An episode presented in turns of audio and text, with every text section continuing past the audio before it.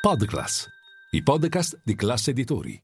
Giornata di vendite per le principali borse europee, Milano è la peggiore, l'indice Fuzimib cede oltre il 2,3%. Linea mercati. In anteprima, con la redazione di Class CNBC, le notizie che muovono le borse internazionali.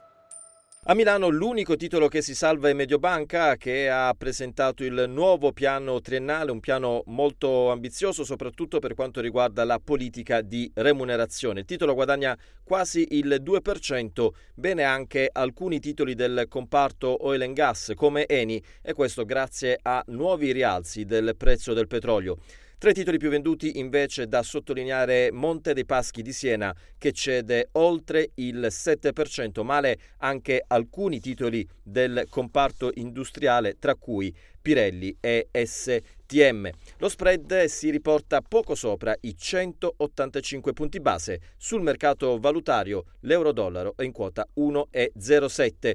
Tra le notizie di giornata bisogna sottolineare innanzitutto a livello macroeconomico il dato che è arrivato dalla Germania, l'IFO che misura la fiducia delle imprese in Germania, un dato molto deludente, sceso a 91,7 punti dai 93,4 4, questo ovviamente nel mese di maggio.